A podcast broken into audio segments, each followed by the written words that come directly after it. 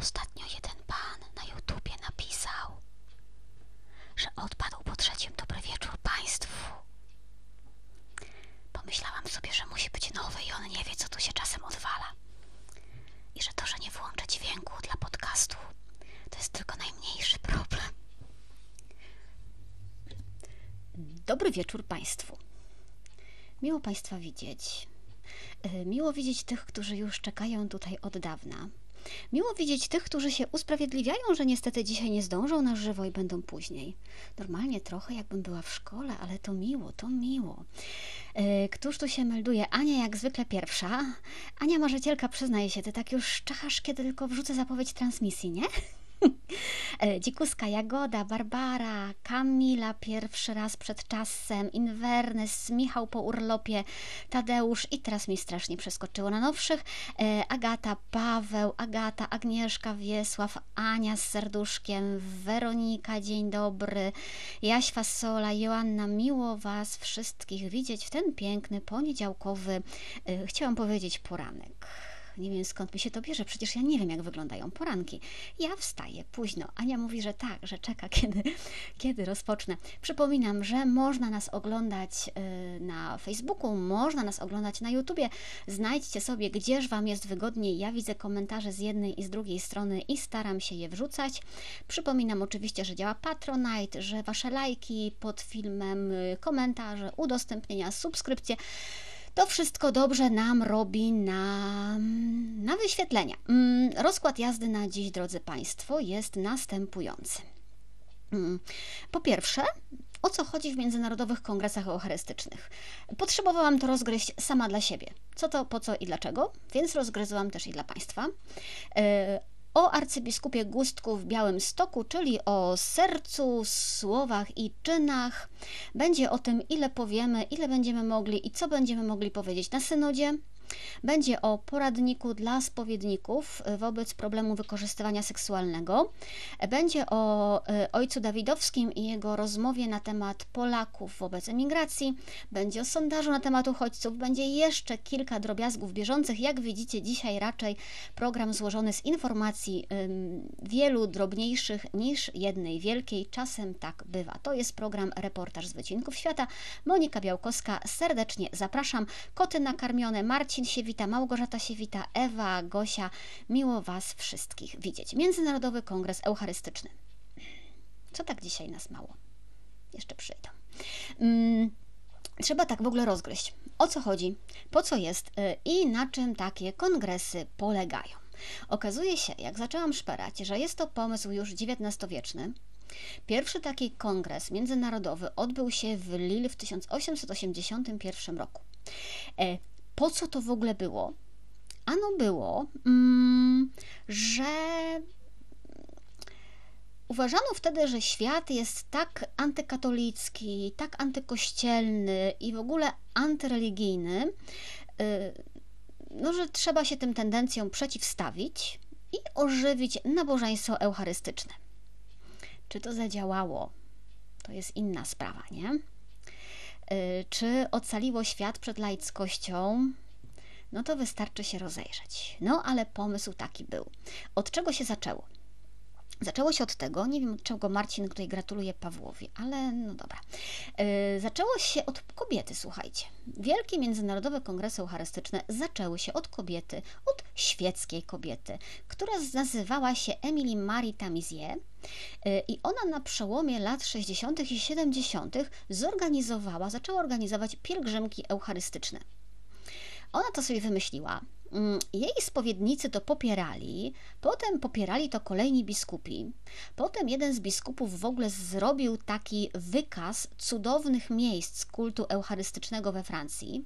No więc była gotowa lista tych piel- miejsc pielgrzymkowych, no i ludzie sobie chodzili. Ta sama pani, panna w zasadzie, panna Tamizier, zaproponowała zorganizowanie kongresu eucharystycznego. Chodziło jej o to, żeby to już nie była sama tylko pielgrzymka, e, tylko żeby do tej pielgrzymki coś dołożyć, żeby do tej pielgrzymki e, dołożyć konferencję, tak żeby to było spotkanie nie tylko pobożnościowe, ale takie religijno-naukowe.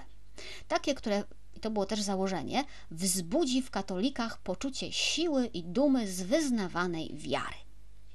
No i najpierw ta panna Tamizie porozmawiała o tym z księdzem, który zresztą potem został świętym. Potem tę ideę poparł Leon XIII, wydał specjalną bullę, ale samo zorganizowanie kongresu nie było proste. Ono początkowo było wręcz niemożliwe, bo we Francji były tak antykatolickie nastroje, że w ogóle nie było mowy, żeby coś takiego e, się zrodziło, ale potem sprawą zainteresowali się świeccy ludzie, zainteresowali się dwaj przemysłowcy z Lille e, i miejscowy wicehrabia przy okazji i powiedzieli: OK, to my dajemy na to kasę, zróbmy taki kongres. E, I wtedy, w czerwcu 1881 roku, odbył się pierwszy międzynarodowy kongres eucharystyczny właśnie w Lille pod hasłem Społeczne Królestwo Chrystusa. Wzięło w nim udział, słuchajcie, wyobraźcie sobie, że przyjeżdża nagle do jednego miejsca 8 tysięcy ludzi z całego świata, od Grecji po Chile i Meksyk. Referatów wtedy rzeczywiście wygłoszono kilkanaście. Były takie trzy grupy tematyczne o adoracji i pokucie, o kulcie i o propagandzie. E, we wszystkich chodziło o to, żeby na różne sposoby mm, czy inaczej, żeby znaleźć sposoby na to, żeby prawom Bożym przywrócić miejsce w życiu publicznym i społecznym. Czy to się udało, to też nad tym dyskutujemy i czy byśmy w ogóle dzisiaj tego chcieli, to też jest inna rzecz. Potem kolejny kongres w Awinionie w 882 roku, potem trzeci w Lierz w 883. One się najpierw odbywały co roku, potem co 2-3 lata, e, potem wyszły już w ogóle poza Europę w 1893 roku do Jerozolimy, w 910 nawet do Montrealu i zdarzało się, że było trudno z tą organizacją, bo na przykład w 1900 bodajże 8 roku w Londynie Władze brytyjskie nie zgodziły się na to, żeby w trakcie kongresu zorganizować procesję eucharystyczną z Najświętszym Sakramentem. Powiedzieli, że z Najświętszym Sakramentem to nigdzie nie pójdziecie. No więc procesja poszła bez Najświętszego Sakramentu eucharystyczna, ale sobie wyobraźcie skalę: 25 tysięcy ludzi dorosłych, 20 tysięcy dzieci, 7 kardynałów, 90 biskupów, 1000 księży. Mam wrażenie, że jest to wydarzenie na skalę dzisiaj lekko niewyobrażalną. Swoją drogą, wiecie, jak dzisiaj się mówi, że Polacy, że katolicy są w Polsce prześladowani, e, to nie wiem, czy ktoś nie dostał zgody na procesję z Najświętszym Sakramentem. E, nam się wydaje to tak oczywiste, że, że już możemy, no a jak widać, wcale oczywiste być nie musi i wcześniej, dawniej wcale nie było to oczywiste. No i teraz pierwszym papieżem, który w ogóle wziął udział w kongresie był Pius X, to był 1905 rok, to był Rzym. E, w 1910 roku, trochę liczb, w tym Montrealu, do wczesnej pierwszej komunii świętej przystąpiło w trakcie kongresu, słuchajcie, 30 tysięcy dzieci. Po prostu wyobrazić sobie to jest nawet trudno. Potem w 1938 roku do takiej, do takiej pierwszej komunii, to też w trakcie kongresu już przystąpiło 150 tysięcy dzieci, a w tym roku będzie ich 1200. To też znamienne. E, ten kongres, który się w tej chwili odbywa w Budapeszcie, bo to jest okazja, dlaczego w ogóle się tym zajęłam, e, jest 52. I plan jest więcej, mniej więcej taki, że nadal zachowujemy tę spójność naukowości z pobożnością, więc będą i modlitwy, i katechezy, i świadectwa, i warsztaty. Kongres w ogóle poprzedziło takie trzydniowe sympozjum teologiczne w Ostrzychomiu i warsztaty, jak patrzyłam na plan, są chyba najciekawszą częścią. Dotyczą na przykład pracy duszpasterskiej z dziećmi, dotyczą Eucharystii jako źródła piękna, dotyczą działalności katolickich ruchów rodzinnych. E, są warsztaty o tym, chociaż to powinno być świadectwo, nie warsztaty, no ale nie wnikam, jak protestancka misjonarka została katoliczką. E, będzie msza święta odprawiana przez melchickiego patriarchę Antiochii. I teraz, Rafał, e, ty będziesz wiedział, jeżeli jesteś dzisiaj na linii albo Jagoda, bo jeżeli to jest melchicki patriarcha Antiochii, to jest szansa, że na takiej liturgii właśnie byłam byliśmy, troje Polaków, rzymskich katolików i tamtych było chyba dwoje albo troje, nie mogę skojarzyć. Nie mogę też skojarzyć, słuchajcie, jak skomplikowany proces myślowy doprowadził mnie wtedy do tego, że nie włączyłam dyktafonu.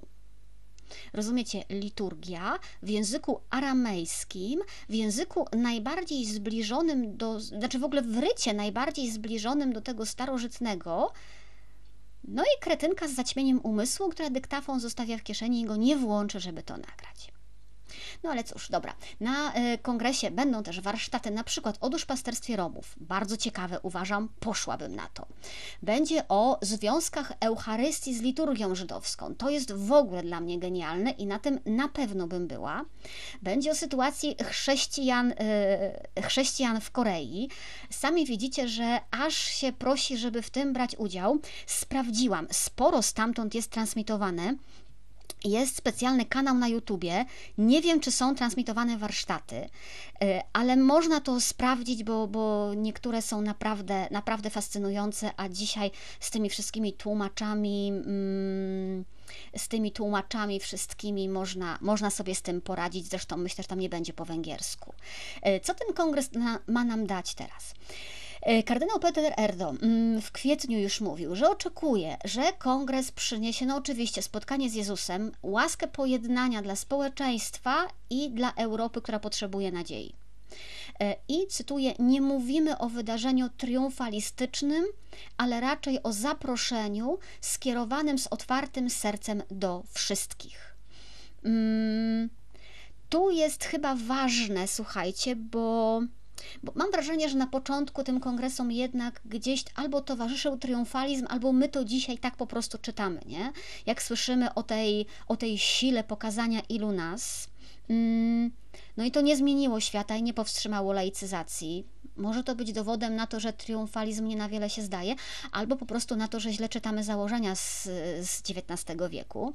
E, sporo, słuchajcie, w tym kongresie, który w tej chwili trwa, jest nawiązań do tego, który się poprzednio odbył na Węgrzech, e, czyli ostatniego przed wojną, kongresu z 1938 roku. To był rok bardzo szczególny.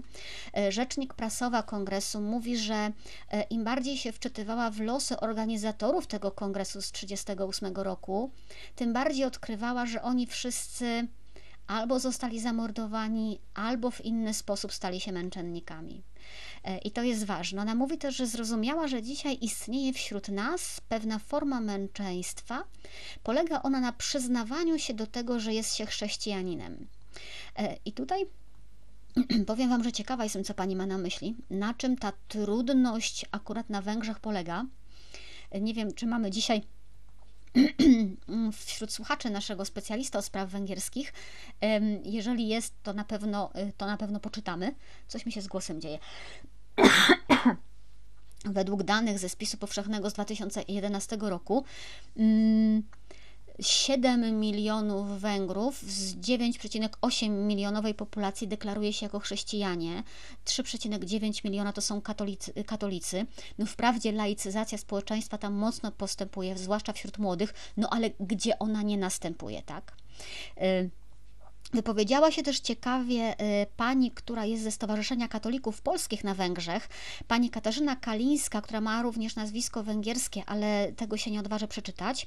Y, I ona mówi o tym, że kongres jest dedykowany współczesnym męczennikom naszej wiary, męczennikom Eucharystii, którzy przyjadą tu z różnych części świata, żeby dać żywe świadectwo. O tym aspekcie prześladowania Kościoła katolickiego, którego my tu na co dzień nie odczuwamy, mówi się dużo Także po to, abyśmy tutaj zadali sobie pytanie, czy dobrze korzystamy z tego daru, jakim jest możliwość swobodnego wyznawania wiary. Mm, wiecie, y, ja już trochę mówiłam Wam w czwartek, i to naprawdę jest coś, co mocno za mną chodzi. Czy my jesteśmy świadomi tego, ile mamy? Y, czy dobrze korzystamy z tego, co dostaliśmy? Czy szukamy dziury w całym i z drobiazgów robimy dramaty? Bo wystarczy się czasem rozejrzeć po świecie y, poza czubek własnego nosa, żeby zobaczyć właściwą perspektywę wszystkich rzeczy, tego co niby nas tutaj tak strasznie przytłacza. Myślę, że kongres warto śledzić, podrzuciłam Wam linka. Kto tam językami w miarę się posługuje, to, to na pewno da radę. Świata mm, kongres nie zmieni. Chyba dzisiaj nikt nie ma już takich złudzeń. Ale może zawsze w kimś coś dobrego poruszyć, a jak wiecie, takie poruszenia są na wagę złota. Przewróciłam kotu karton na drugą stronę, a z tej strony jest niestety taśma klejąca, więc może trochę mm, szeleścić. Idziemy dalej, drodzy Państwo. W sobotę w katedrze w Białymstoku, jak zapewne wiecie, odbył się ingres arcybiskupa Józefa Gustka. Mm, I wydaje się, że to jest dobry strzał, żeby właśnie ten człowiek trafił w to miejsce w tym czasie. To na pewno nie jest łatwy strzał, ani dla niego, ani dla ludzi tam. E, to może być dosyć bolesne zderzenie miejscowej mentalności z myśleniem biskupa, ale to może być też zderzenie owocne z jednym zastrzeżeniem: byle tylko nie skończyło się na pięknych słowach. Po pierwsze, ingres odbywał się w dwa dni po wprowadzeniu stanu wojennego w pasie przygranicznym z Białorusią, gdzie przebywają, przebywali, przebywają uchodźcy. Po drugie, Padły tam bardzo ważne słowa. Tu na Podlasiu środowisko mieszkańców jest zróżnicowane i złożone. To tutaj krzyżują się drogi wiernych różnych obrządków i wyznań chrześcijańskich, religii, kultur, narodowości. Należy to postrzegać, mówi arcybiskup y, Guzdek, powiedziałam, że wojennego, wyjątkowego oczywiście. Y, należy to postrzegać nie jako przeszkodę, ale jako szansę na ubogacenie i poszerzenie horyzontów. Aby tak się stało, nie można pozwolić tym, którzy pragną pomalować świat barwą nienawiści, aby maczali pędzle w sercu moim i Twoim. Serce ma być wypełnione po brzegi miłością, wolne od niechęci, uprzedzeń, a tym bardziej od nienawiści. Konieczne jest więc skierowanie się w życiu miłością bliźniego, każdego bliźniego. Dobrze, że czuwacie, słuchajcie, z tymi moimi błędami przejęzyczeniami, bo już nie myślałam, że nikogo tutaj nie ma. ja nie zawsze potrafię trafiać w sedno w tym, co mówię. Nie zawsze potrafię adekwatnie nazwać to, co myślę i co czuję, chociaż próbuję. Ale to trochę jest to, nie? że niezależnie od polityki, niezależnie od wszystkich innych racji, My osobiście za te inne racje nie odpowiadamy. Nie odpowiadamy osobiście w sumieniu przed Panem Bogiem za działania polityczne. Nie odpowiadamy w sumieniu przed Panem Bogiem za sytuację międzynarodową. E, mamy wpływ tylko na to, co to wszystko zrobi z naszym sercem. I teraz może być tak, że to nasze serce albo uwierzy politykom, sytuacji międzynarodowej, milionom różnych racji, obojętnie, i samozobojętnienie, bo uzna, że oni mają rację, że ta miłość to jakaś taka, wiecie, emocjonalna i naiwne uniesienie. E, a może być tak, że nasze serce uzna, że niech politycy gadają co chcą, a dla mnie ten nadal, nadal będzie drugim człowiekiem.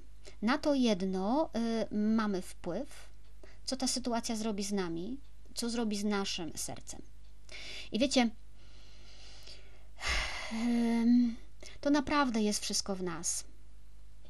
Ja spotykam czasem ludzi, którzy obiektywnie mają całkiem normalne życie. Znaczy, okej, okay, nie, może nie idealne, yy, może nie mają tego wszystkiego, co uważają, że im się należy albo co by chcieli. No ale kto z nas ma, tak? Yy, mają dach nad głową, mają pracę, mają przyjaciół i nieustannie walczą i cierpią. Yy, a są ludzie, którzy mają chore dzieci, mieszkają u kogoś kątem i twierdzą, że życie jest piękne. I to chyba płynie ze środka, wiecie, to chyba płynie z nas. Jak patrzysz na świat, e, no to to od świata dostaniesz. Jak wszędzie widzisz wojnę, no to będziesz żył w nieustannym poczuciu zagrożenia, bojąc się wystawić głowę z zawęgła, tak? A jeżeli wszędzie będziesz widział miłość, no to taki będzie świat. Dlatego się upieram, że to nasze serce jest takie ważne, dlatego się upieram, żeby nie dopuszczać do niego narracji takiej obojętności, e, tłumaczeń, wymówek, bo serce i sumienie mamy tylko jedno i nie dajmy go sobie zepsuć. E, pytanie podchwytliwe, czy za to, na kogo głosujemy, też nie odpowiadamy. Oczywiście, że odpowiadamy, ale, ale za to, co on potem z tym zrobi, już nie. I za to, co zrobi polityk obcego kraju, i za to, jak zareaguje wojsko, już nie. Marcin pisze: Nic mi się nie należy, jak o tym zapomnę, to się robi gorzej. Prawda? To tak działa. Joanna, ponoć jesteśmy wspólnotą jako chrześcijanie, możemy inspirować się strachem albo odwagą. Co wybieramy? No ja szczerze mówiąc wolę odwagę i ciekawość świata niż strach i lęki. E, ciekawa jestem, czy przy tym wszystkim jeszcze arcybiskup Guzdek był na granicy, kiedy jeszcze mógł tam być. Mm, nie był publicznie, więc nie stał się tym znakiem, o który wołaliśmy. E, nie wydał żadnego wprost oświadczenia w tej sprawie. Mm, to boli, znaczy mnie osobiście, tak? Nie wiem jak was, bo e, spodziewała, oczekiwałabym od tego człowieka odwagi, tak? Od wielu bym oczekiwała. Jak to było? Nie oczekujcie, to się nie zawiedziecie? Kurka, trudno to wszystko pogodzić. E, swoją drogą, pewnie dzisiaj czytaliście, bo wrzuciłam na profil zdjęcie z czytnika, e, cytat z Nowej Odysei Kinseya. Kinsey to jest dziennikarz Guardiana, który przeszedł szlak z uchodźcami i to opisał. To jest właśnie ta Nowa Odyseja. Za każdym razem, kiedy Europa broni swego rzekomego chrześcijaństwa zgoła niechrześcijańskimi metodami, przemytnicy zarabiają najwięcej. Tobor Warga ma do tej ironii ciekawe podejście, którym dzieli się, e, kiedy opuszczam dżunglę późnym popołudniem. Twierdzi, że Europa boi się napływu obcych, którzy mają podkopać europejskie wartości. Ale jakie wartości pozostaną do obrony, jeżeli porzucimy nasz obowiązek chronienia tych, którzy mieli mniej szczęścia niż my? Jak możemy zmotywować uchodźców, by pielęgnowali naszą tkankę społeczną, jeśli ta tkanka już jest poszarpana? W dżungli pod ciemniejącym niebem w słowach Tobora pobrzmiewa gromka prawość starotestamentalnego proroka. Muszą się spotkać z jakimiś wyższymi standardami moralności, mówi. Jeśli nie, to wyznaczą własne. Powiem Wam, że to było dla mnie bardzo mocne, jak to czytałam i takie e, otwierające oczy i no i znowu w sedno, nie? E, jeszcze jeden fragment sobie wypisałam z tego, trochę w innym kontekście. E, powiem Ci coś, tłumaczy mi 35-letni Syryjczyk pewnego popołudnia na zachód od Kairu. Nawet gdyby w Europie zapadła decyzja, by zatapiać łodzie z migrantami, to ludzie i tak będą się przeprawiać bo uważają samych siebie za martwych od dawna. W tej chwili Syryjczycy myślą o sobie, że już nie żyją. Może nie fizycznie, ale psychicznie i społecznie. Syryjczyk jest zrujnowaną istotą ludzką, osiągnął punkt krytyczny. Więc nie wydaje mi się, że nawet gdyby postanowiono bombardować łodzie migrantów, zmieniłoby to decyzję o przeprawie. To są słowa jednego z Syryjczyków. E, oczywiście historia dotyczy Syryjczyków, dotyczy 2015 roku. Myślę, że mechanizmy migracji wiele się nie zmieniają. Poszukajcie tej książki. Jak skończę tę, to będę Wam podrzucać następną. E, mam za sobą Kebabistan e, Krystiana Nowaka też daje ciekawą y, perspektywę. Wracam do arcybiskupa Gustka, do Białego Stoku. Y, arcybiskup mówi, że znalazł sposób na to, jak się dogadać z księżmi świeckimi, katolikami, niekatolikami, że znalazł to w dzienniku księdza Sopoćki, że trzeba najpierw poznać to, co ludzie mają dobrego, to znaczy odkryć ich bogactwo, następnie odkryć środowisko, w którym się obracają i w konkretny sposób pomóc im żyć w tym środowisku przez dawanie się innym. On nie tylko się uwalił na tym kartonie, wiecie, ale mój kot jest uzależniony od kleju. W związku z tym, że to jest taśma, on będzie walczył o to, żeby ją oderwać. Mam nadzieję, że tego nie słychać za mocno. Zobaczcie, jaka jest kolejność. Najpierw zobaczyć, zaciekawić się, zafascynować się kimś, zobaczyć jego dobro, a potem pomóc im, dając siebie takim im, jakimi oni są, tak? Bo to jest dobra nowina. E, było też w tej homilii o posługiwaniu się Kościołem zacznę czasem podejrzewać, że biskupi albo przynajmniej sekretarze nas czasem podsłuchują. Pozdrawiam serdecznie. E, cytuję: Służenie Bogu, Kościołowi i braciom, a nie posługiwanie się Kościołem, stanowi priorytet chrześcijańskiego życia. O tym musimy pamiętać duchowni i świeccy. Amen. Michał się śmieje z kota uzależnionego od kleju. No, pasjami liże wszelkiego rodzaju taśmy klejące. Co ja za to mogę? Zobaczymy, jak to dalej z arcybiskupem Gustkiem będzie wyglądało, jak się to z jego słowa przyjmą na podlaskiej ziemi. Łatwo nie będzie, mm, ale wiecie, tam żyją naprawdę ciekawi ludzie, którymi się można zachwycić e, i od których się można dużo nauczyć. Mm, I o ironii opowiem Wam, że mało gdzie w Polsce można zauważyć tyle otwartości i tyle takiej zwyczajnej ludzkiej miłości, nie powiem, że chrześcijańskiej, no właśnie, bo to jest u Tatarów, tak, w tej muzułmańskiej mniejszości. Ja byłam tym naprawdę oczarowana. Lecimy dalej.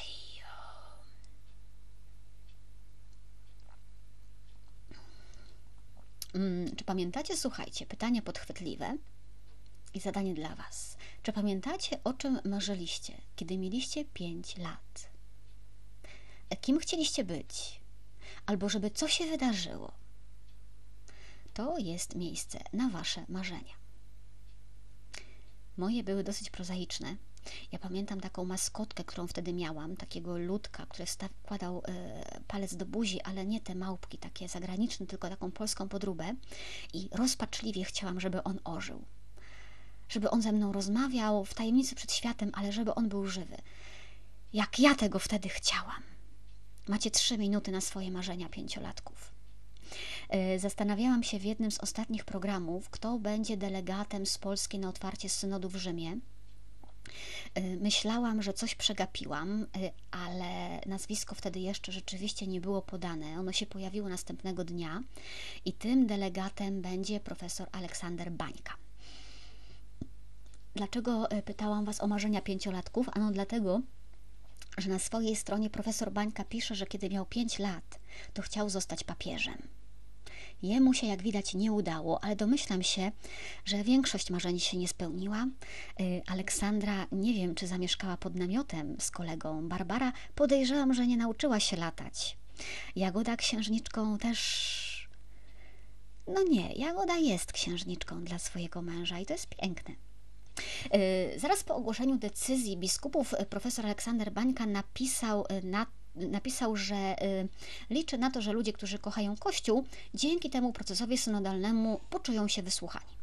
Pytany potem przez Kai mówił, że y, wszyscy chyba odczuwamy, że jedność w kościele na różnych poziomach jest naruszona y, że, i że wyzwaniem jest w tej chwili umacniać tę jedność w obliczu takich skomplikowanych procesów, jakie się dokonują w, i w świecie, i w kościołach lokalnych.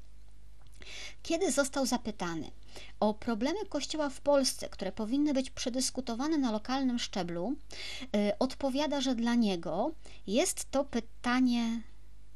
No, przepraszam, muszę przerwać. Paweł mówi, że się ożenił z dziewczyną z przedszkola i to jest jego marzenie pięciolatka. No, wow. Dobra, idziemy słuchajcie do tego synodu. Y, profesor Aleksander Bańka, co powinno być przedyskutowane u nas na lokalnym szczeblu, odpowiada, że to jest pytanie o nowy zapał ewangelizacyjny, o kwestie relacji między prezbiterami a świeckimi, o współpracę i zaangażowanie świeckich, no i o tym, że jak pozyskać młodzież. Y, mówi też o duszpasterskim sposobie na, y, inaczej, o sposobie na duszpasterstwo osób homoseksualnych, to lepiej zabrzmi, no i o rodzinach. To jest taki standard. Od razu słuchajcie, to, że profesor Aleksander Bańka mówi, że według niego to powinno być przedyskutowane w Polsce, to nie znaczy, że on o tym będzie rozmawiał w Rzymie, bo on jedzie do Rzymu po prostu na otwarcie tego synodu, tak? Tam, tam nie będą się odbywały wielkie dyskusje, to będzie, mm, to będzie potem. E, my ostatnio rozmawialiśmy z księdzem profesorem Sewerniakiem do jednej z kolejnych szuflad e, i wiecie, e, ja tak do końca tego synodu nie rozumiem.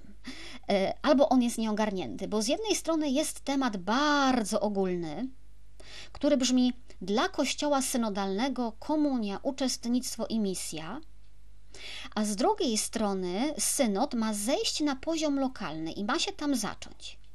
Ale teraz, chociaż ten synod zaczyna się w przyszłym miesiącu, to my słyszymy, że trwają dyskusje, jak ma wyglądać to wsłuchanie się w głos ludu Bożego. To się zaczyna za miesiąc. I trwają dyskusje, jak wysłuchać lud i że w ogóle nie wiadomo, czy one będą w radach parafialnych, czy online, czy na poziomie diecezji, czy chodźcie wszyscy pogadamy. Nie ma tu rozstrzygnięć, chociaż coś ma się zacząć za miesiąc i ma trwać tylko pół roku. No, jak na mój niemiecki porządek wielkopolski, to to jest słabe. Ja tak nie umiem, nie, nie rozumiem, jak to ma zadziałać. E, po drugie, pytanie, y, hasło komunia, uczestnictwo i misja. Pani Krysiu, co Pani o tym myśli? Komunia, uczestnictwo i misja. Jeśli chcemy naprawdę szerokich konsultacji, to mam wrażenie, że trzeba, nie wiem, na poziomach lokalnych zaproponować konkretnych 7 albo 20 tematów, zwołać otwarte spotkanie, pokłócić się, olać tych 7 czy 20 tematów, bo się nam urodzą trzy zupełnie inne, ale one będą wtedy ważne dla wspólnoty. Bo na razie to wygląda trochę jak takie pogadajmy o rzeczach abstrakcyjnych. I boję się, że może się to skończyć na tym, Katarzyna mówi, że jest typowo polskie. No to w ogóle nie jest typowo polskie, tak w ogóle chyba wszędzie to wygląda. Y, I się boję, że to się skończy na tym, że wiecie, zbierze się rada parafialna, jeden najmądrzejszy wygłosi referat, następnie się podpiszą i będzie po konsultacjach z ludem Bożym, nie? Y, naprawdę myślę, że trzeba najpierw zejść na poziom parafialny, pożyć w parafii z całym szacunkiem dla biskupów z Watykanu, żeby zrozumieć, że nie da się rozmawiać na temat komunia, uczestnictwo i misja. Da się rozmawiać o tym, jak ma wyglądać katecheza w parafii, kto ją może prowadzić, ile jakie obowiązki są w stanie parafianie zdjąć z proboszcza, yy, o jakim biskupie marzą i jakich relacji z biskupem oczekują, yy, ile są w stanie płacić na parafię, jak chcą, żeby parafia się z nimi rozliczała yy, i dopiero z tego poziomu urodzi się wizja komunia, uczestnictwo i misja ale inaczej, no to pozostajemy na, na wysokim poziomie abstrakcji, które naprawdę niczego chyba nie zmieni. E, w felietonie w gościu niedzielnym profesor Aleksander Bańka pisze: Zbliżający się synod ma prowadzić wszystkich wiernych do pełniejszego i bardziej świadomego przeżywania swojego miejsca i roli w kościele, do dojrzałej wiary, konsekwentnej, do dialogu, uczestnictwa, do postawy podmiotowej. Dlatego nie będzie jednorazowym, epizodycznym wydarzeniem, ale procesem. Czy się uda? Pierwszym testem okaże się półroczny okres prac synodalnych w kościołach lokalnych. Oczywiście biskupi będą mieli za zadanie zaproponować pewną ścieżkę konsultacji i dialogu, jednak to, na ile ich propozycje podejmiemy, zależeć będzie od nas samych i od naszego osobistego poczucia odpowiedzialności za Kościół. Ciekawa jestem zwłaszcza tych propozycji ścieżek, bo wiecie, ja nawet rozumiem tę ideę, tak? Wyznaczamy ścieżki, to znaczy rzucamy kolejne tematy, ale liczymy się z tym, że nie dostaniemy odpowiedzi na te tematy, bo one zainspirują ludzi do rozmowy na coś innego, co się okaże dla nich ważniejsze. Ale czy te pierwsze tematy, te ścieżki się w ogóle pojawią? Czy dostaniemy wolność w ich odrzucaniu, omijaniu, wyznaczaniu nowych, czy formularz do wypełnienia? No i w ogóle dla mnie najważniejsze pytanie, tak? Gdzie się mogę zgłosić, jeżeli chcę wziąć w tym udział? Nie w kongresie katoliczek i katolików, ale normalnie w swojej diecezji. Czy ktoś będzie chciał mnie wysłuchać?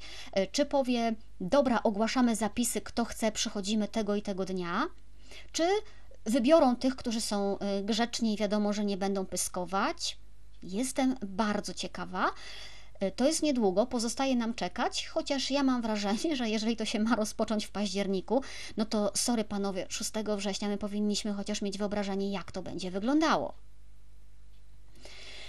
To tyle na temat synodu i tego, czy coś będziemy mieli do powiedzenia. Jestem, y, jestem bardzo ciekawa, co, mm, co wy byście zaproponowali, tak? Jakie tematy was tutaj tak poruszają, że uważacie, że to jest coś, o czym że to jest ta kwestia, w której lud Boży powinien być w tej chwili, w XXI wieku wysłuchany, tak? Co, co wy byście podali jako takie konkretne, szczegółowe ścieżki na ten synod? Jeżeli macie takie pomysły, to o tym piszcie, bo, bo naprawdę to jest, to jest dla mnie i inspirujące i może kiedyś też o tym pogadamy. Nie, że synod tu zrobimy, bo nie zrobimy. Ale może ktoś usłyszy. A co?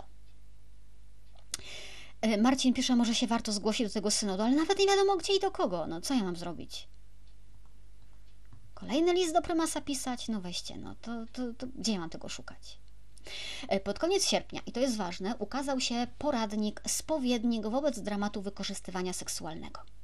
E, jeżeli ktoś jest zainteresowany, nawet jeżeli nie jest spowiednikiem, książkę można normalnie kupić w wydawnictwie WAM. Tania jest, kosztuje 12 zł, więc e, dla księży myślę, że pozycja obowiązkowa.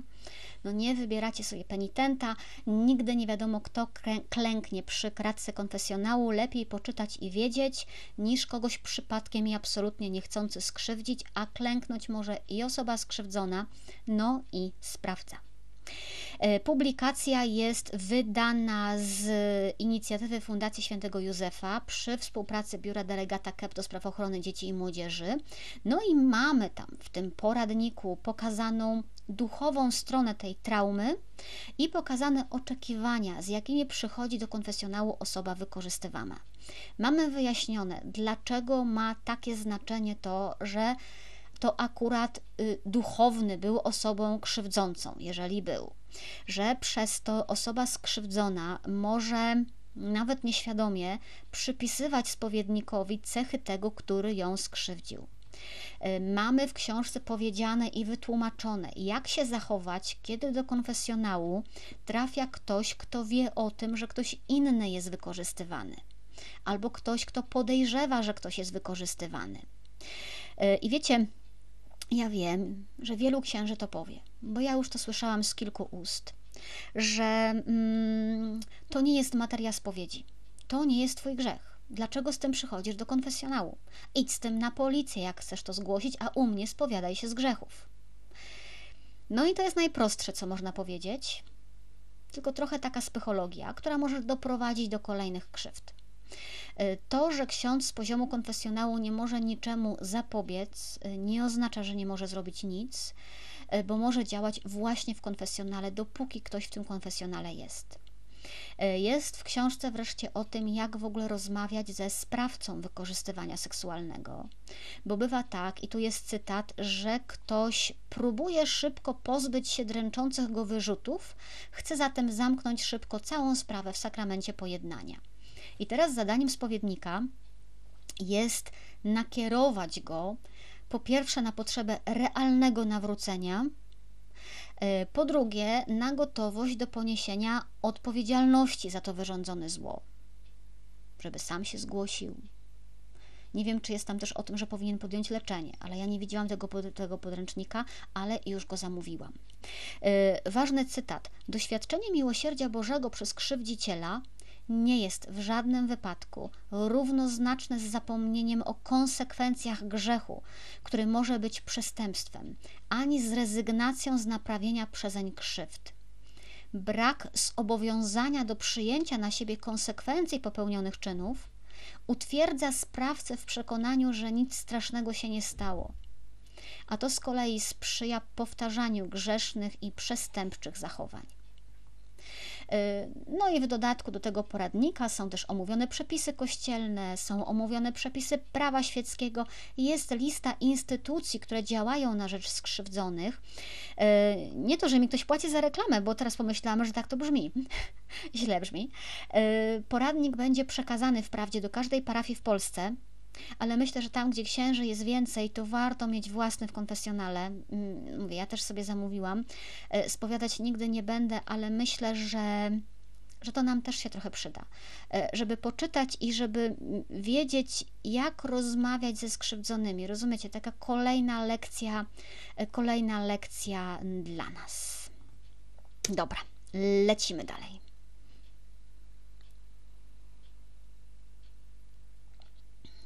Czytam, czytam, czytam.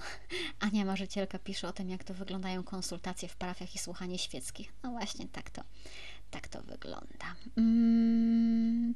W Tygodniku Powszechnym ukazała się rozmowa z ojcem Wiesławem Dawidowskim. Kiedyś się umawialiśmy, że pogadamy jakoś w programie. Potem się rozeszło po kościach. Teraz próbowałam do tego wrócić. Zobaczymy, czy nam się uda, czy nam się nie uda, bo to zależy od, od czasu, nie mojego. Wiecie, że lubię ludzi, którzy nie przebierają w słowach, a tutaj tym bardziej, no bo rozmowa dotyczyła uchodźców na wschodniej granicy. E, Artur Sporniak pytał, czy Kościół jako instytucja wystarczająco reaguje na kryzys na granicy.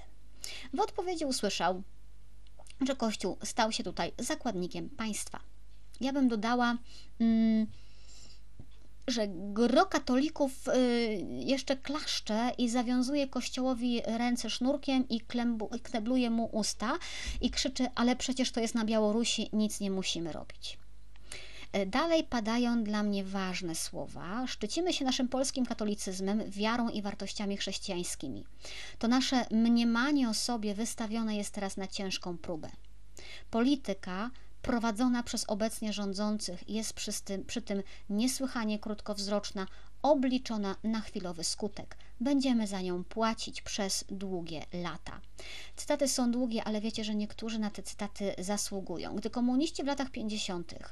odebrali Kościołowi dobra materialne, arcybiskup Wiednia zapytał kardynała Wyszyńskiego: Jak teraz będziecie żyli?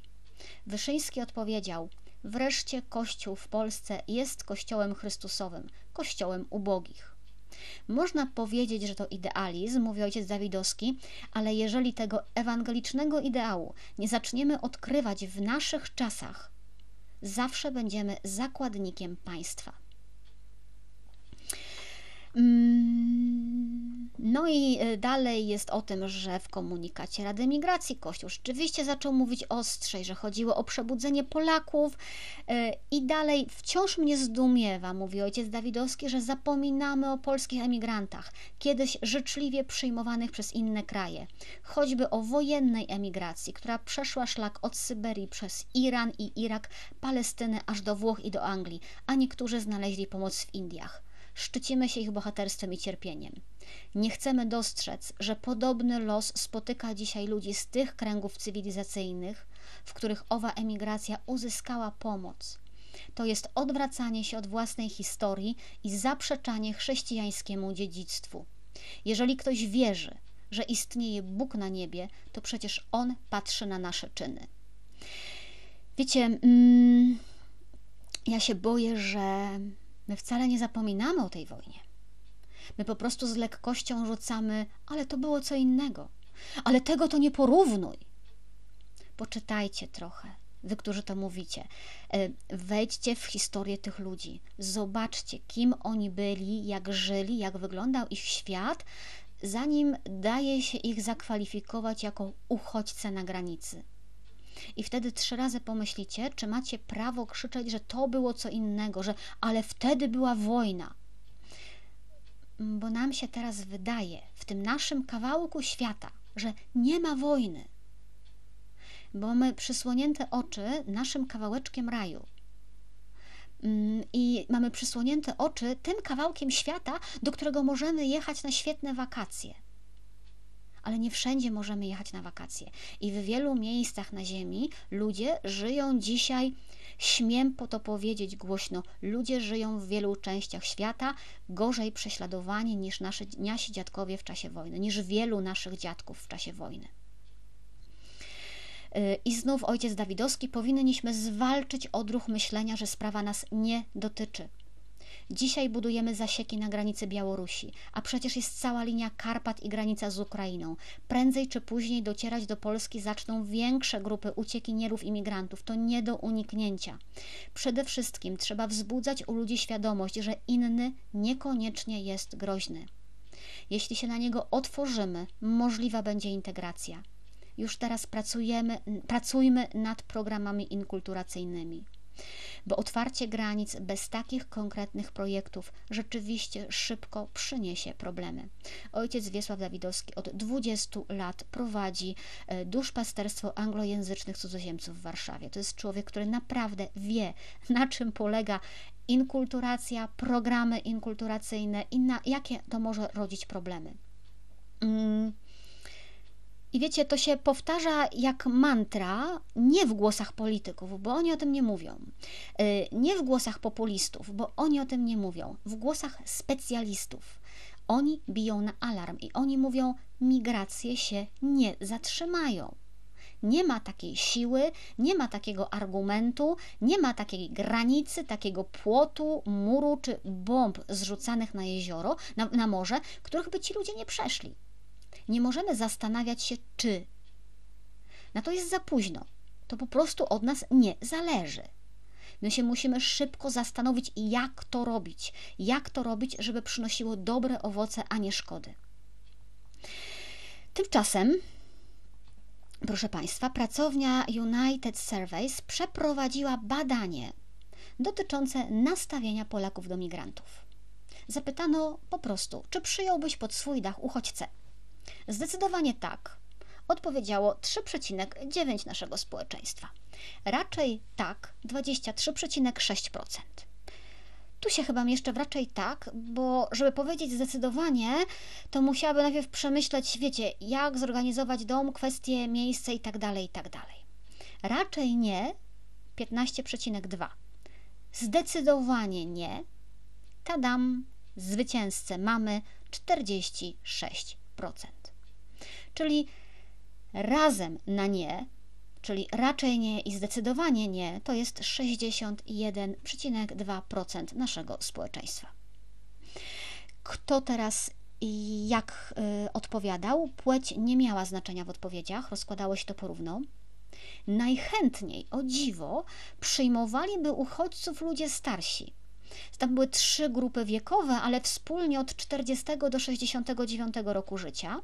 Najmniej chętni y, ludzie młodzi, i z jednej strony można powiedzieć, ha, ha, ha, ci szlachetni młodzi, którzy się zgorszeni odwracają od kościoła, yy, powinni się rzucić na pomoc uchodźcom, wcale się nie rzucają ale też, wiecie, to, to jest za proste badanie, żeby to powiedzieć, bo y, ta gotowość przyjęcia uchodźców przez ludzi starszych może dotyczyć na przykład y, innych warunków mieszkaniowych, y, że student, który mieszka w akademiku, no nie odpowie, że zdecydowanie tak przyjąłby pod swój dach uchodźcę, tak? To by się przydało po prostu inne, bardziej szczegółowe badanie. Mm, duży opór przed przyjmowaniem uchodźców jest we wsiach 55% mieszkających tam ludzi jest zdecydowanie przeciwko, mniej niż 1% odpowiada zdecydowanie tak. I to jest dla mnie wstrząsające. Yy, więc na wsiach zdecydowanie tak 1%, a w miastach powyżej 250 tysięcy zdecydowanie tak 9%, raczej tak 22%. Ale znów przydałoby się tutaj poważniejsze badanie, przydałoby się tutaj spojrzenie socjologa i szukanie skąd to wynika, y, bo ta niechęć wsi y, może być brać się po prostu stąd, że nikt tam nigdy nie spotkał żadnego uchodźcy. Że tam łatwiej jest uwierzyć w taką narrację złego wilka, który się rzuci do szyi i nam przegryzie tętnicę. E, w dużych miastach mamy dzisiaj już zdecydowanie bardziej międzynarodowe towarzystwo, więc nawet ludzie, którzy może nie są entuzjastami, po prostu się oswajają i wiedzą, że mm, nie ma, nie ma czego się bać. Oczywiście to na, na sympatię wobec uchodźców będzie też wpływało wykształcenie, ale to nie jest niespodzianka. E, Im wykształcenie jest wyższe, tym pozytywnych odpowiedzi będzie więcej ale zadano, no właśnie Ola tu pisze, że odgrywają też rolę warunki mieszkaniowe. To pytanie, znaczy ten sondaż jest y, za prosty, tak? On jest uproszczony i, i byłyby poważniejsze badania potrzebne. Zadano też ważne pytanie. To pytanie brzmiało, czy jesteś osobą wierzącą i praktykującą? Najbardziej stanowczo nie, odpowiedzieli ludzie wierzący i regularnie praktykujący i ludzie niewierzący i niepraktykujący. Wiecie, ja to miałam skojarzenie takie y, ewangeliczne, nie? że faryzeusze słyszą, że będziecie jako poganie. Ewangelia się dzieje na naszych oczach, oni stanęli w jednym rzędzie. Y, osoby niewierzące i niepraktykujące, trzy, y, przepraszam, tak, tak, niewierzące i niepraktykujące trzy razy częściej chciały przyjąć uchodźców niż wierzący i praktykujący. Rozumiecie? Trzy razy więcej niewierzących, niepraktykujących niż wierzących i praktykujących regularnie. Trochę mam, Maciej, Szymon mówi, że y, sensownie byłoby zapytać, czy miałbyś, nie miałbyś nic przeciwko byciu sąsiadem uchodźcy. No właśnie, no to jest, dlatego podchodzę do tego sondażu z takim marginesem, nie? że na szybko za proste pytania to jeszcze socjologowie będą badać.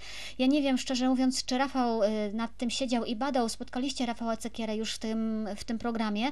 Sprawdzę, na ile on ma wiedzę na temat badań i może Rafała też zaprosimy. Y, ale jak czytam o tym, że wierzący i praktykujący najczęściej odmawiają, to Wam powiem, że mam takie momenty załamania.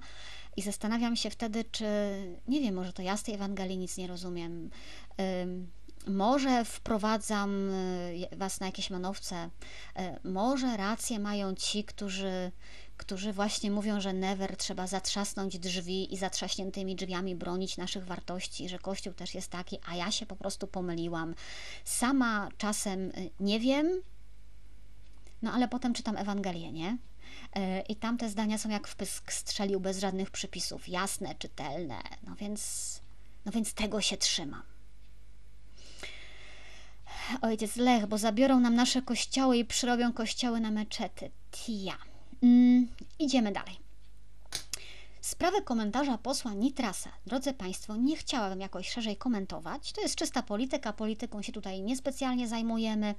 E, Te jego wypowiedź o tym, że katolików trzeba opiłować z przywilejów e, i tym, że kościołowi, o tym, że kościołowi należy się kara za to, co się stało, dedykuje niniejszym tym wszystkim, którzy przekonują, że ostrzeganie przed efektem wahadła jest demagogią i że to tak nie działa. E, cytuję, bo i takie rzeczy czytałam. E, jednym z najbardziej szkodliwych i niestety mm, jednym z najbardziej rozprzestrzenionych mitów w środowisku katolickim jest wiara w istnienie efektu wahadła. Konserwatyści boją się zmieniać prawo, e, bo w obawie, że potem przyjdzie lewica, wykorzysta to przeciwko nam i odwróci prawo całkowicie w drugą stronę. Przekonanie o tym, że nie należy ruszać trudnych tematów, bo to uruchomi efekt wahadła w drugą stronę, świadczy o co najmniej olbrzymiej olbrzymiej naiwności osób w to wierzących. No więc właśnie mamy tę naiwność, pożyjemy, zobaczymy. W każdym razie na razie wygląda na to, że wahadło może nas walnąć całkiem porządnie i że niespecjalnie możemy z tym coś jeszcze zrobić. E, I to wychylanie wahadła, czy napinanie cięciwy, jakkolwiek to nazwać, odbywa się tak, że nawet niekoniecznie Kościół, nie? że nawet niekoniecznie biskupi, e, ale że jeden z drugim dureń za przeproszeniem, pod płaszczykiem kościoła i wiary robi brednie, a wszystko idzie na nasze konto, nie? I jeszcze zajątrze sytuację i to jest chyba najgorsze. E, taki przykład e, z Pszczyny, słuchajcie, nad jedną z tamtejszych ulic zawieszono kilkaset kolorowych parasolek. Takie instalacje się pojawiają w różnych miastach Europy. Są po pierwsze prześliczne, po drugie, zacieniają ulice. E, w Pszczynie mm, to jest uliczka z knajpkami, na skrzyżowaniu tam się koncerty odbywają.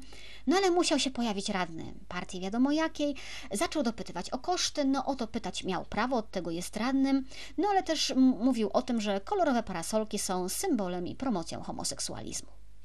E, no i jest przeciw i w związku z tym uważa, że wydatek jest bezsensowny.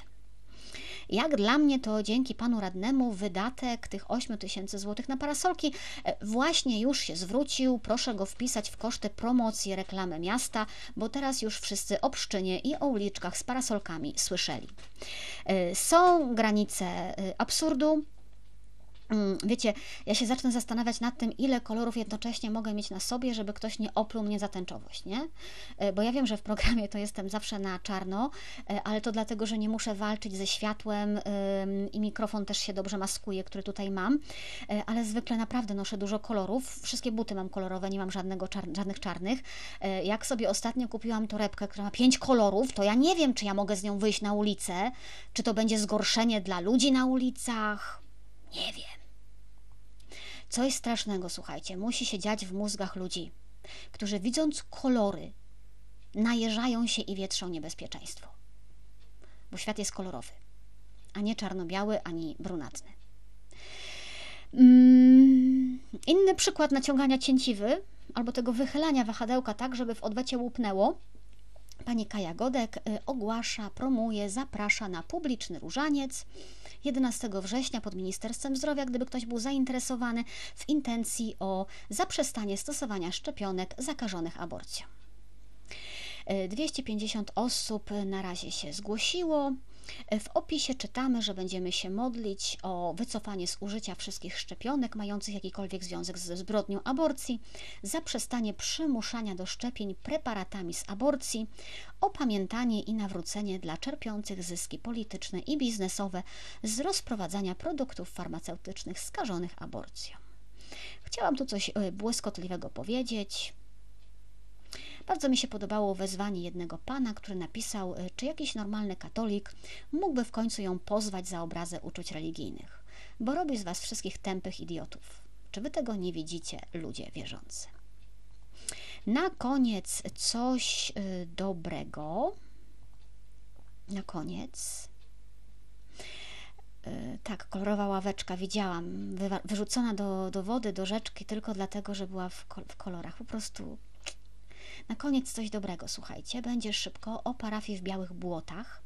E, została tam zainicjowana akcja. W Białych Błotach wszyscy mówimy dzień dobry. Pierwsze banery się pojawiły przy parafii. Następnie mogą się zgłosić i mogą powiesić baner na swoim płocie, albo po prostu dołączyć się, uśmiechnąć się do sąsiada i powiedzieć dzień dobry, a nie mijać go jak chami prostak na ulicy bez słowa. Y, w komentarzach u proboszcza y, widzę, że pomysł chwyta. Y, pewnie tu nawet nie chodzi o banery, tylko wiecie, jakby rozumiem małą miejscowość i to, że robimy coś razem, nie? Że, że to coś będzie dla nas charakterystyczne, że się potem przy tym uśmiechamy. Tak po prostu. E, ksiądz proboszcz y, pisze, że chodzi właśnie o to, żeby tak zaczęły się budować więzi w lokalnej społeczności, bo pandemia, bo obostrzenia, bo dystans społeczny, no to wszystko sprawiło, że ten dystans pojawił się też w relacjach, a po takim dzień dobry jest łatwiej zacząć rozmowę, dorzucić jakieś słowo na początek, no i dalej jakoś pójdzie. Jestem bardzo ciekawa, jak to zadziała. Hmm czy takie inicjatywy z tytułem wszyscy mówimy, czy wszyscy coś robimy, czy one jeszcze się sprawdzają? E, czy się komuś na przykład przekornik albo jakiś nie włączy, albo czy jakiś introwertyk e, nie postanowi się wyprowadzić ze wsi, bo, bo on chce e, świętego spokoju, a to mu ktoś co chwilę dzień dobruje, nie? Z drugiej strony wierzę, że to może być jakiś dobry sposób na integrację bo naprawdę bez tego pierwszego kroku trudno jest ludzi jeszcze bardziej jednoczyć. Zupełnie pomijam fakt, że gdybym każdemu na ulicy tylko swojej miała mówić dzień dobry, to bym mówiła. Y, często mówię nawet na wszelki wypadek, ale ja nie wiem, czy ja tego kogoś znam, czy nie wiecie, czy on tu mieszka, czy przyjechał w gości, czy jest w ogóle turystą, bo z moją umiejętnością, czy raczej nieumiejętnością zapamiętywania twarzy, to ja nie wiem, czy to jest sąsiadka, z którą dzielimy kota jednego od pięciu lat, czy to jest ktoś obcy. E, to jest taka przypadłość, wiecie, przypadłość Brada Pita, tak, że twarze w pamięci nijak nie leżą, nic nie zrobię. Jak się człowiek pojawi poza kontekstem, to w ogóle kaplica i jestem głupia. E, najgorsze w ogóle jest to, że mm, nie to, że nie rozpoznaję twarzy, ale że one mi się w mózgu nie odtwarzają, tak? To znaczy, jak o kimś myślę, to ja nie widzę jego twarzy. E, jak się bardzo skupię, to jestem w stanie odtworzyć w mózgu obraz ze zdjęcia, ale tylko ze zdjęcia. Jak ktoś by zajrzał do mojego komputera, to by uznał, że jestem jakąś chorą stalkerką, bo mam w komputerze cały folder ze zdjęciami z twarzami znajomych osób ale to o tych zdjęciach myślę, kiedy myślę o konkretnym człowieku. Yy, I na przykład strasznie emocjonalnie rozwala mnie oglądanie twarzy znajomych ludzi, którzy się poprzerabiają w Photoshopie, nie? Albo jak sobie na Instagrama zdjęcie przez filtry przepuszczą. Yy, ono nie jest dla mnie ładniejsze. We mnie się zaraz budzi nerw, że to jest kłamstwo, bo mi się w ogóle wszystko miesza z twarzami. Ale to nie o pro, prozopagnozji miało być. W każdym razie, mówienie dzień dobry w moim przypadku no, nie poprawi żadnych relacji, e, ale prozopagnozja ma jakieś 2% społeczeństwa. To są ci uważani za hamów, bo nie mówią dzień dobry na ulicy. Nie musicie się nimi przejmować. Pomysł jest, e, pomysł jest e, całkiem ciekawy. Lea pisze, że ostatnio powiedziała na zakupach dzień dobry Ewie Błaszczyk, ale że to ona skojarzyła po godzinie. Wiecie co, ja się ostatnio nacięłam na ulicy. W ogóle katastrofą dla mnie są siostry zakonne. A jeszcze siostra zakonna bezhabitowa, którą znam, pozdrawiam y, siostrę Agatę, y, którą znam z domu y, księdza arcybiskupa. Więc jak ja ją nagle spotkałam na ulicy, to, to wiecie, to się styki wszystkie przepalają. Ja nie wiem, co się dzieje, ja nie wiem, kto to jest, czy ja go znam, czy nie znam, czy z telewizji, czy osobiście i w ogóle do jakiego kontekstu go przypiąć.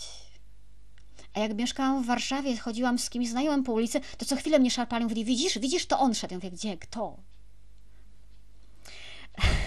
Lech pisze, ja to ten łysy w okularach. Dopóki się nie pojawisz poza kontekstem, to spoko, ale jakbym cię spotkała na plaży w Ustce, to nie gwarantuję, że cię rozpoznam. Mm. Ania pisze, jak tam u Was w parafiach było z Dniem Solidarności z Afgańczykami. Ja widziałam ogłoszenia w kilku parafiach na Dolnym Śląsku i nigdzie ani słowa, ani modlitwy, ani zbiórki. Y, u mnie w parafii była zapowiedziana zbiórka na przyszły tydzień, więc nie wiem, jak to, jak to było i jak to wyglądało. Marcin pisze, że pamięta twarze po latach, a moja żona zapomina więcej tłumaczy. Ja jestem ciekawa, jak to się tłumaczy twarz. Możecie mi tłumaczyć, to nic nie daje. Po prostu. Wciąż mi moja rodzina opowiada jakichś znajomych z Mogilna. Po prostu za żadne skarby. Dobra, moi drodzy, przypominam dwa najważniejsze adresy, z czego jeden ważniejszy, to znaczy zrzutka dla uchodźców z Afganistanu żyjących w Grecji na placu Wiktorii. Wiecie, że jedziemy, wiecie, że się uzbierało już 200% normy w ogóle. Jesteście genialni, ale nic nie stoi na przeszkodzie, żeby tam nie było 250, nie? To nic, że muszę nagle w zrzutce wypełnić masę papierologii i udowodnić, że ornaty, na które zbierałam 2,5 roku temu, rzeczywiście dotarły do adresata, bo inaczej ta zbiórka będzie nieważna. No ale ja sobie z tym poradzę. E, Patronite oczywiście działa. E, Przypominam o lajkach, serduszkach, udostępnieniach, subskrypcjach. Niech mi tutaj nikt stąd nie wychodzi bez kliknięcia tego, co trzeba. No, to jest Wasza część roboty. Ja tego nie pociągnę. E, I to wszystko na dzisiaj. Mm, Dużo było, mówicie, że zbiórki były, dobrze jest, bardzo mi się to podoba. Obyśmy wrażliwi byli niekoniecznie na naszej zrzutce, słuchajcie, bo to nie o to chodzi. Chodzi o to, żeby po prostu tam w środku nam nie zatwardziało, nie? Jaką drogą, to już sobie drogę znajdźcie, ale żeby sobie nie dać wmówić obojętności, żeby sobie nie dać wmówić, że przejście obojętnie wobec drugiego człowieka jest lepsze. Nigdy nie jest dobrej nocy. Widzimy się w czwartek o 21.15. To był program Reportaż z Wycinków Świata. Monika Białkowska. Dobrej nocy.